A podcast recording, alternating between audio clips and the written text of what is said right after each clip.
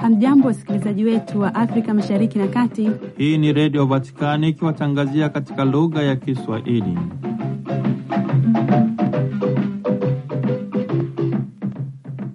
Ni kwa mara nyingine tena, ndugu msikilizaji wetu wa redio Vatikani, ninaukaribisha kusikiliza yanayojiri ndani ya viunga hivi. Kwanza ni muhtasari wake. Papa Francisco amekutana na washiriki wa mkutano wenye mada mwanaume na mwanamke, sura ya Mungu kwa antropolojia ya miito, uliohamasishwa na kituo cha utafiti na antropolojia ya miito. Kwa sababu ya mafua, hotuba yake imesomwa na Monsinyo Champanelli. Katika salamu alilaani itikadi za kijinsia. Udhaifu na jamii kati ya ukarimu na ushirikishwaji ni mada ya toleo la 2024 lililofunguliwa tangu tarehe 27 Februari 2024 hadi tarehe mosi Machi katika ukumbi wa Udugu huko Sacrofano, Roma, ambapo katika mwisho wa mkutano huo tarehe mosi Machi wajumbe wamekutana na Baba Mtakatifu Francisco mjini Vatikani. Habari zina nyingine hutapata kuzisikiliza tulizokuandalia na Padre Richard Mjigwa. Mwisho wa habari hizi utasikiliza kama kawaida ya kila Ijumaa tafakari la neno la Mungu linalokuandaa katika Dominika ya tatu ya Kwaresima inayoletwa kwako na Padre Pascal Yondo. Ni Angela Rezaula ana kukaribisha.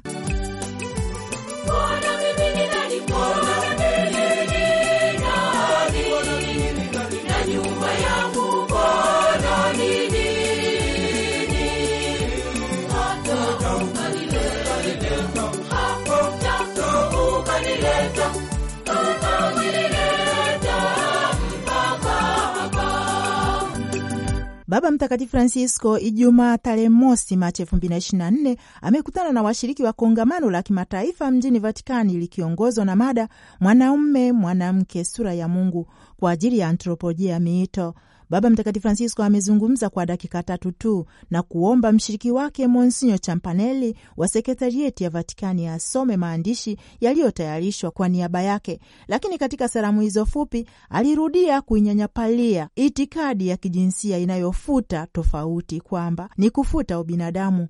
Kisha alitoa mwaliko wa kusoma riwaya ya Mwalimu wa Ulimwengu ya Benson na alivyoomba kufanya mafunzo juu ya itikadi hii mbaya ya wakati wetu ambayo inafuta tofauti na kufanya kila kitu kuwa sawa. Kwa njia hiyo, katika hotuba aliyomwachia Monsinyo Champanelli kusoma, ameonyesha furaha ya kushiriki katika mkutano huo unaohamasishwa na kituo cha utafiti wa anthropolojia ya miito, ambapo wasomi kutoka sehemu mbalimbali za dunia, kila mmoja kuanzia utaalamu wake, watajadili mada ya mwanaume na mwanamke, sura ya Mungu, anthropolojia ya miito. Ametoa salamu kwa washiriki wote na kumshukuru Kardinali Oret kwa maneno yake, sisi bado ni watakatifu, lakini tunatumaini daima kubaki katika njia ya kuwa kitu kimoja. Huu ndio wito wa kwanza tulioupokea. Aidha, kila mmoja wetu katika uchaguzi kuu zinazohusu hali ya maisha na katika matukio ya hali nyingi ambazo tumefanyika mwili na kuchukua sura hugundua na kujieleza kama tunaitwa, kama mwito, kama mtu anayejitambua mwenyewe,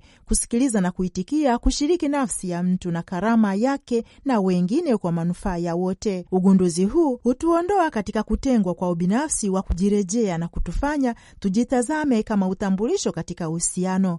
Nipo na ninaishi katika uhusiano na yeyote aliyenizalisha na kiukweli unaopita mimi kwa wengine na kwa ulimwengu mzima unaonizunguka. Anawatakia kazi njema na wasiogope katika nyakati hizi tajiri sana katika maisha ya kanisa.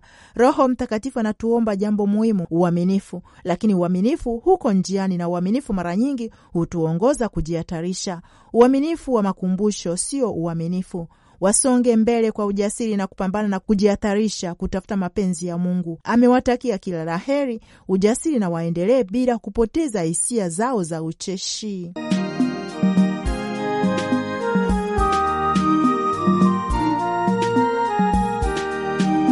Udhaifu na jamii kati ya ukarimu na ushirikishwaji ni mada ya toleo la 2024 lililofunguliwa tangu tarehe 27 Februari 2024 hadi tarehe mosi Machi katika ukumbi wa Udugu huko Sacrofano, Roma, ambapo katika mwisho wa mkutano huo tarehe mosi Machi wajumbe wamekutana na Baba Mtakatifu Francisco mjini Vatikani. Papa Francisco kwa mara nyingine tena amemkabidhi hotuba yake Monsinyo Filipo Champaneri wa sekretarieti ya Vatikani ili aisome. Katika hotuba hiyo anabainisha alivyoona programu yao ya siku hizi ambayo ilikuwa tajiri sana na ya kuvutia sana. Waliweka mazingira magumu katikati. Hayo ndiyo walifanya kukubalika kwa mazingira magumu kuguswa, kama ambavyo angesema katika kemia, kuzingatia katika aina zake tofauti. Baba Mtakatifu anabainisha anavyothamini chaguo hili kwa kawaida la kiinjili na alipenda kuwaachia baadhi ya mawazo ya kutafakari katika safari yao. Kwanza kabisa, kuwakaribisha ndugu na dada walio katika mazingira magumu, lazima wajisikie dhaifu na kukaribishwa hivyo na Kristo. Yeye daima hututangulia, alijifanya kuwa hatarini hadi mateso. Alikaribisha udhaifu wetu kwa sababu shukurani kwake tunaweza kufanywa hivyo hivyo. Mtakatifu Paulo aliandika, mkaribishane ninyi kwa ninyi kama Kristo alivyowakaribisha. Tukikaa ndani yake kama matawi katika mzabibu, tutazaa matunda mazuri hata katika shamba hili kubwa la ukarimu. Baba Mtakatifu Francisco ameongeza. Na wazo la pili, Yesu alitumia sehemu kubwa ya huduma yake ya hadharani, hasa Galilaya, akiwasiliana na maskini na wagonjwa wa kila namna. Hii inatuambia kuwa kwetu mazingira magumu hayawezi kuwa mada sahihi kisiasa au shirika tu la mazoea, hata liwe jema. Amesema hivyo kwa sababu kwa bahati mbaya hatari ipo huwa inanyemelea licha ya nia njema katika hali halisi kubwa na muundo zaidi, lakini pia katika ndogo, mazingira magumu yanaweza kuwa jamii, watu wasio na uso, huduma, utendaji na kadhalika. Kisha ni lazima tubaki tukiwa tumeshikilia vyema Injili kwa Yesu ambaye hakuwafundisha wanafunzi wake kupanga huduma kwa wagonjwa na maskini. Yesu alitaka kuwazoeza wanafunzi wake katika mtindo wa maisha wa kuwasiliana na watu wasiojiweza kati yao. Wanafunzi waliona jinsi alivyokutana na watu, waliona jinsi alivyowakaribisha, ukaribu wake, huruma yake na upole wake. Na baada ya ufufuko, Roho Mtakatifu aliweka chapa mtindo huu wa maisha ndani yao. Hivyo basi Roho daima aliwaumba wanaume na wanawake ambao walikuja kuwa watakatifu na kuwapenda watu wasiojiweza kama Yesu alivyofanya. Kifungu kingine katika Injili, maskini walio katika mazingira magumu kwamba sio vitu, ni raia, ni wahusika wakuu pamoja na Yesu wa tangazo la ufalme wa Mungu. Wamfikirie Bartimeo, kipofu wa Yeriko. Historia hiyo ni nembo hasa ambayo anawakaribisha wote waisome mara kwa mara, kwa sababu ni tajiri sana. Tukijifunza na kutafakari andiko hilo, tutaona kwamba Yesu anapata kuwa mtu huyo, imani aliyokuwa akiitafuta. Yesu pekee ndiye anayetambua katikati ya umati wa kelele, anasikiliza kilio chake kilichojaa imani. Maisha yangu yapo kwako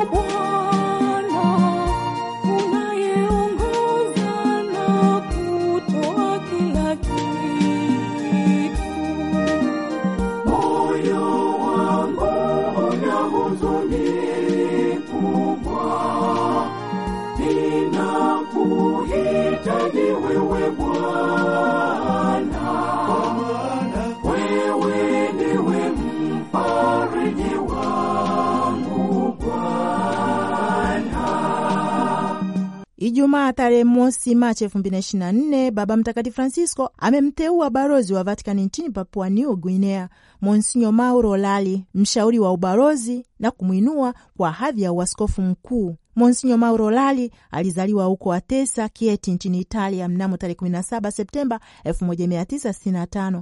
Alipewa daraja takatifu la upade baada ya majiundo yake mnamo tarehe 14 Julai 1990 kwa ajili ya jimbo Katoliki la Kieti Vasto nchini Italia. Ana shahada ya sheria ya haki kwa pande zote mbili na alijiunga katika huduma ya diplomasia ya Vatican mnamo tarehe mosi Julai 1999. Baadaye kuendelea na shughuli katika uwakilishi wa ubalozi wa kipapa nchini Guatemala, Jamhuri ya Kidemokrasia ya Kongo DRC, Msumbiji, Romania, Kroatia, India, Iraq, Yordani na Cyprus.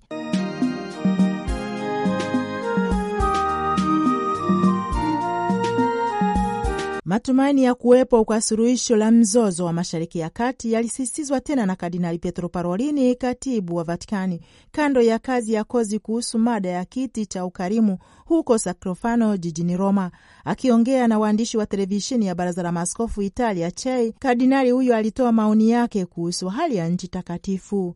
Kwa upande wake alisema inaonekana kwake kwamba katika Mashariki ya Kati kuna mwanga wa matumaini, na kwa maana hiyo kwamba wameona diplomasia inafanya kazi kupata suluhisho, na kwa hiyo pia upatikanaji wa misaada ya kibinadamu ambao unaonekana kwake kuwa ni hatua nyeti zaidi kutokana na kile alichokisikia moja kwa moja kutoka katika vyanzo vya ndani, usambazaji wa chakula, dawa na huduma za matibabu.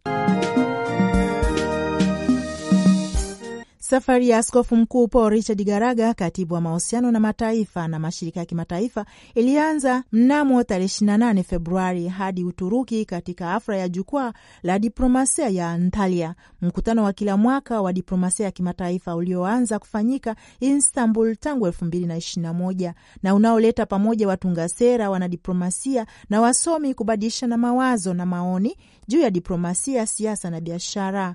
Mnamo tarehe mbili Machi elfu mbili na ishirini na nne askofu mkuu Garaga atashiriki katika kazi ya jukwaa la diplomasia. Hafla hiyo iliyoandaliwa na wizara ya mambo ya nchi za nje ya Uturuki, ambayo iko katika toleo lake la tatu tangu kuanza kwake, na ambapo kwa kuongoza na kauli mbiu kuendeleza diplomasia katika nyakati za machafuko tayari inafafanua nia ya kuchunguza njia za amani katikati ya machafuko duniani kupitia uingiliaji kati, meza na pande zote na fursa za mitandao.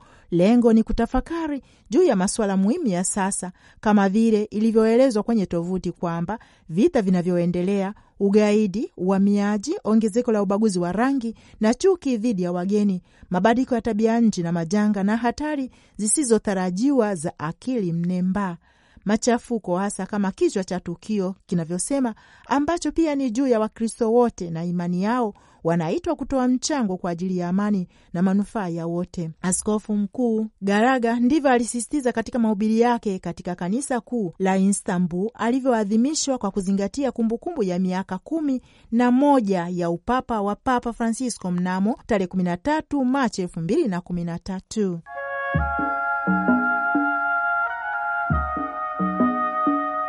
Ndugu msikilizaji wa redio Vatikani, hayati mzee Ali Hasani Mwinyi alizaliwa tarehe 8 Mei mwaka 1925 katika kijiji cha Kivule, wilaya ya Mkuranga, mkoa wa Pwani. Alikuwa ni rais wa Jamhuri ya Muungano wa Tanzania awamu ya pili kuanzia mwaka 1985 hadi mwaka 1994.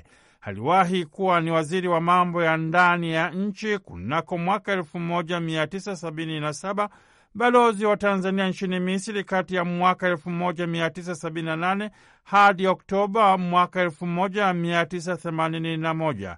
Alisomea ualimu shule ya dola kati ya mwaka 1943 hadi mwaka 1944 na kisha kufundisha shule ya Mangapwani. Amefariki dunia tarehe ishirini na tisa mwezi Februari mwaka elfu mbili na ishirini na nne. Rais Samia Suluhu Hasani ana haya ya kusema. Mheshimiwa Ali Hassan Mwinyi ambaye amefariki dunia leo tarehe 29 saa kumi na moja na nusu jioni katika hospitali ya Mzee jijini Dar es Salaam alipokuwa akipatiwa matibabu ya ugonjwa wa saratani ya mapafu.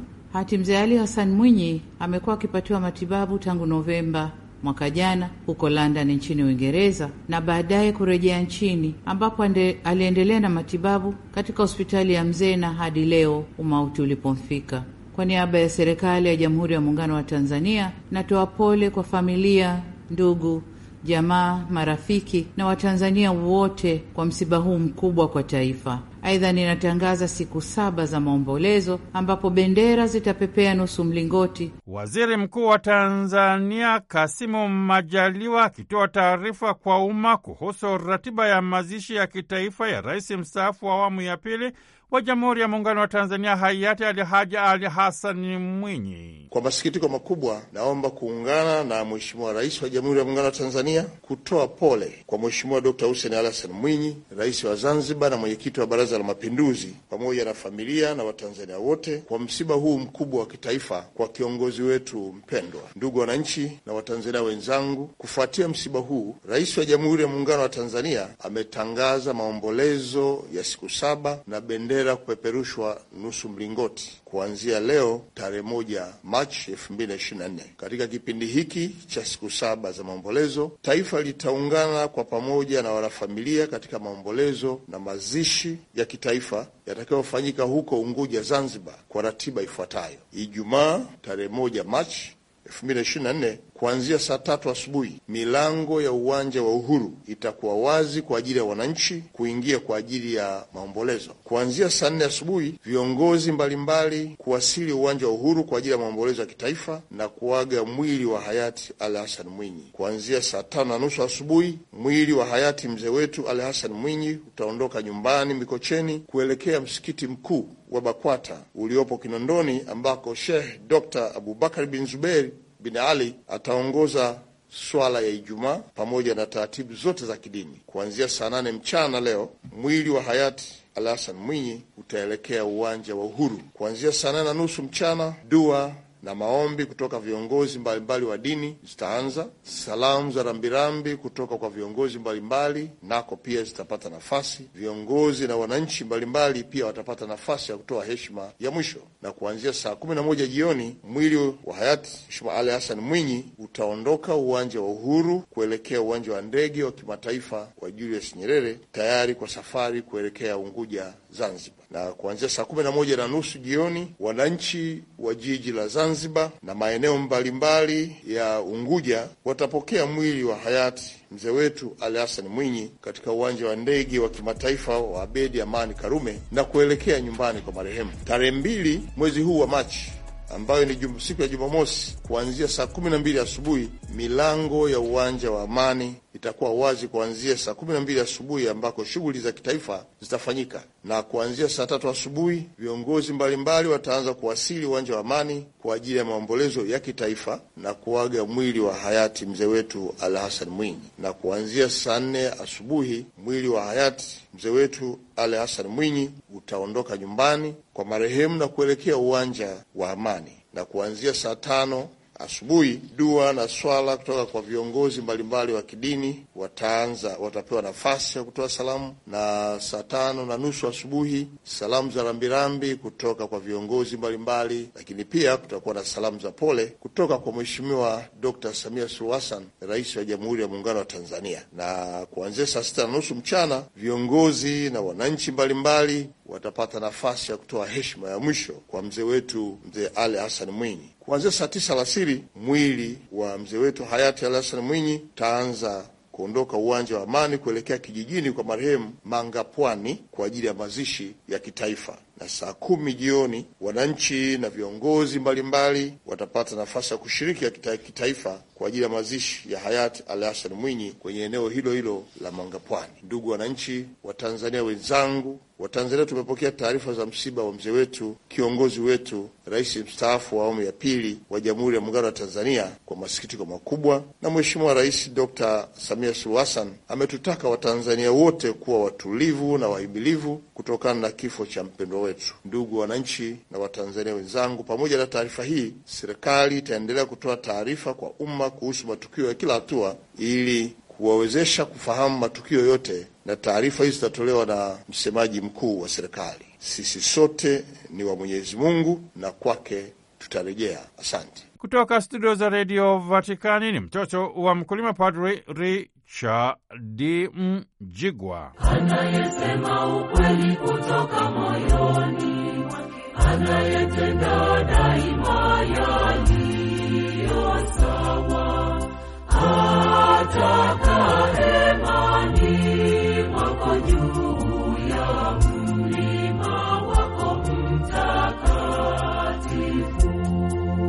Karibu ndugu msikilizaji wa Radio Vatikani katika tafakari ya neno la Mungu, dominika ya tatu ya Kwaresma, mwaka B wa kiliturujia katika kanisa. Ni siku ya kumi na tisa ya kujitakatifuza, kama wimbo wa mwanzo kutoka kitabu cha nabii Ezekieli unavyosema: nitakapotakaswa kati yenu, nitawakusanya na kuwatoa katika nchi zenu zote, nitawanyunyizia maji safi, nanyi mtatakasika na uchafu wenu wote, nami nitawapa ninyi moyo mpya, asema Bwana. Ezekieli sura ya 36 aya 23 hadi 26. Ni utakaso wa kiroho tunaopata kwa kufunga na kusali. Ndiyo maana katika sala ya mwanzo mama kanisa anatuombea hivi: E Mungu, wewe ndiwe asili ya rehema zote na mema yote, umeonyesha kuwa dawa ya dhambi ni kufunga, kusali na kuwapa masikini. Utusikilize kwa wema sisi tunaokiri unyonge wetu, ili tunaponyenyekea moyoni utuinue daima kwa huruma yako. Ni katika tumaini hili mzaburi katika wimbo wa mwanzo anaimba akisema, macho yangu humwelekea Bwana daima, naye atanitoa miguu yangu katika wavu. Uniangalie na kunifadhili, maana mimi ni mkiwa na mteswa. Zaburi ya 25 aya 15 hadi ya 16. Somo la kwanza ni la kitabu cha Kutoka sura ya 20 aya ya kwanza hadi ya 17. Somo hili ni kama ufupisho wa simulizi ya makuu ya Mungu aliyowatendea Waisraeli, jinsi alivyowakomboa kutoka utumwani Misri, akafanya nao agano na akawapa amri kumi ziwe mwongozo katika maisha yao. Amri hizi ni mwongozo wa maisha ya mwanadamu wa nyakati zote, nazo zimejikita katika kujenga uhusiano mwema kati ya Mungu na binadamu na kati ya binadamu na jirani yake. Kila azishikaye amri hizi anapata amani na heri katika maisha yake. Ndiyo maana mzaburi alipozitafakari hizi amri za Mungu aliimba wimbo huu wa katikati akisema, sheria ya Bwana ni kamilifu, huiburudisha nafsi. Ushuhuda wa Bwana ni amini, humtia mjinga hekima. Maagizo ya Bwana ni ya adili, huufurahisha moyo, na amri ya Bwana ni safi, huyatia macho nuru. Kichwa cha Bwana ni kitakatifu, kinadumu milele. Hukumu za Bwana ni za kweli, zina haki kabisa ni za kutamanika kuliko dhahabu, kuliko wingi wa dhahabu safi, nazo ni tamu kuliko asali, kuliko sega la asali. Zaburi ya 19 aya ya 7 hadi ya 10. Kwa kufanya nao agano, Mungu alionyesha mapendo makubwa kwa taifa hili na taratibu alifunua mpango wake wa kuwakomboa wanadamu wote kutoka katika utumwa wa dhambi. Lakini wana wa Israeli kila mara walivunja agano walilofanya na Mungu kwa kuabudu miungu mingine. Mungu aliwaadhibu kwa kuyaruhusu mataifa mengine kuwavamia na kuwachukua mateka. Hatimaye Mungu aliamua kufanya nasi agano jipya na la milele kwa njia ya mwanaye Bwana wetu Yesu Kristo, nasi tunapaswa kulishika na kuliheshimu hili agano jipya na la milele katika maisha yetu. Somo la pili lina waraka wa kwanza Mtume Paulo kwa Wakorinto sura ya kwanza aya 22 hadi 25. Somo hili linatueleza namna watu wa mataifa mbalimbali walivyopata ugumu katika kulielewa na kuliamini fumbo la ukombozi kwa njia ya msalaba, yaani mateso, kifo na ufuko wa Bwana wetu Yesu Kristo. Wayahudi walidhani Kristo alilaaniwa na Mungu kwa kufa msalabani, maana kitabu cha Kumbukumbu la Torati kinasema hivi: ikiwa mtu ametenda dhambi ipasayo kufa, nawe ukamtundika juu ya mti mzoga wake usikae usiku kucha juu ya mti, lazima utazikwa siku hiyo hiyo, kwani aliyetundikwa amelaaniwa na Mungu, asije akatia unajisi katika nchi yako akupayo Bwana Mungu wako iwe urithi wako. Kumbukumbu la Torati sura 21 aya 22 hadi 23. Nao Wayunani wanaofuata hoja za kiakili waliona ni upuuzi na upumbavu swala la msalaba, lakini kwetu sisi msalaba ni njia ya wokovu wetu na bendera ya ushindi dhidi ya dhambi na mauti, kwani Kristo kwetu ni nguvu na hekima ya Mungu, kwa sababu upumbavu wa Mungu una hekima zaidi ya wanadamu na udhaifu wa Mungu una nguvu zaidi ya wanadamu. Injili ni kama ilivyoandikwa na Yohane sura ya pili aya 13 hadi 25. Sehemu hii ya Injili inasimulia jinsi Yesu alivyowafukuza wafanyabiashara hekaluni. Lakini kwa nini watu walifanya biashara hekaluni? Torati iliwaamuru Wayahudi wanaume kwenda Yerusalemu kuhiji katika sikukuu muhimu, na moja ya tendo muhimu la kuhiji lilikuwa kutoa sadaka za wanyama wa kuteketezwa kama kondoo, ng'ombe au njiwa, kila mmoja kadiri ya uwezo wake. Sheria zilisema hivi: wanaume wenu wote lazima wajitokeze mara tatu kwa mwaka mbele za Bwana Mungu wenu mahali atakapopachagua kwa ajili ya sikukuu ya mikate isiyotiwa chachu, sikukuu ya majuma na sikukuu ya vibanda. Hakuna mtu atakayejitokeza mbele ya Bwana mikono mitupu. Kila mmoja wenu ni lazima alete zawadi kulingana na jinsi Bwana Mungu wenu alivyowabariki. Kumbukumbu la Torati sura ya 16 na aya 16, Walawi sura ya 5 aya 7. Pia walipaswa kulipa kodi au zaka kutoka sura ya 30 aya ya 13. Kwa kuwa watu walitoka mbali, hawakuweza kusafirisha wanyama kwa ajili ya kutolea sadaka. Kumbe kulikuwa na watu wanaouza wanyama wanaostahili kwa sadaka hekaluni, na wengine walikuwa wakivunja au kubadilisha fedha kutoka sarafu ya Kirumi kwenda sarafu ya Kiyahudi. Hii ni kwa sababu sarafu halali ya kutolea sadaka hekaluni ilikuwa ni sarafu ya Kiyahudi tu. Kadiri ya sheria, sarafu ya Kirumi ilikatazwa kutolewa kama sadaka kwa sababu ilikuwa na chapa ya mtawala wa Kirumi. Lakini kwa vile walikuwa chini ya utawala wa Kirumi, sarafu yake ilitumika katika biashara na maisha ya kawaida. Hivyo ilibidi kuibadilisha na kupata sarafu ya Kiyahudi ili kutoa sadaka. Kwa hiyo baadhi ya Wayahudi walifanya biashara hizi hekaluni kwa mastali hao. Kumbe biashara zilifanyika katika sehemu ya kwanza ya hekalu iliyokuwa kwa ajili ya watu wa mataifa. Yesu alipoingia hekaluni kusali, alikutana na hali na mazingira haya, ndipo akatengeneza kikoto cha kambaa, akawatoa wote hekaluni, akapindua meza zao za wakuvunja fedha na kuwaambia, msiifanye nyumba ya Baba yangu kuwa nyumba ya biashara, nyumba hii ni nyumba ya sala. Ukatimia utabiri wa nabii Zakaria usemao katika siku hiyo hakutakuwepo tena mfanyabiashara katika nyumba ya Bwana mwenye nguvu. Zakaria sura ya 14 21 hadi 22. Wayahudi walipotaka kuthibitisha nguvu na uweza wake, walimuuliza ni kwa mamlaka gani na ishara ipi utakayotuonyesha kwamba unafanya haya? Yesu aliwajibu, livunjeni hekalu hili na baada ya siku tatu nitalisimamisha.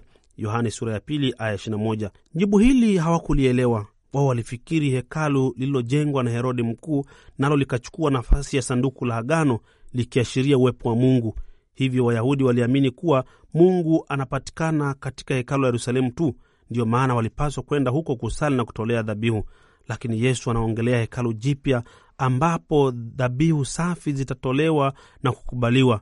Ndiyo maana alimwambia mwanamke Msamaria, saa inakuja ambayo hamtamwabudu Baba katika mlima huu wala kule Yerusalemu, ila wale waabuduo halisi watamwabudu Baba katika roho na kweli. Yohane sura ya 4 21 hadi 24. Hekalu hili jipya ndilo mwili wa Kristo, maana ukamilifu wote wa Mungu umo ndani ya Kristo katika umbile la mwili wa kibinadamu.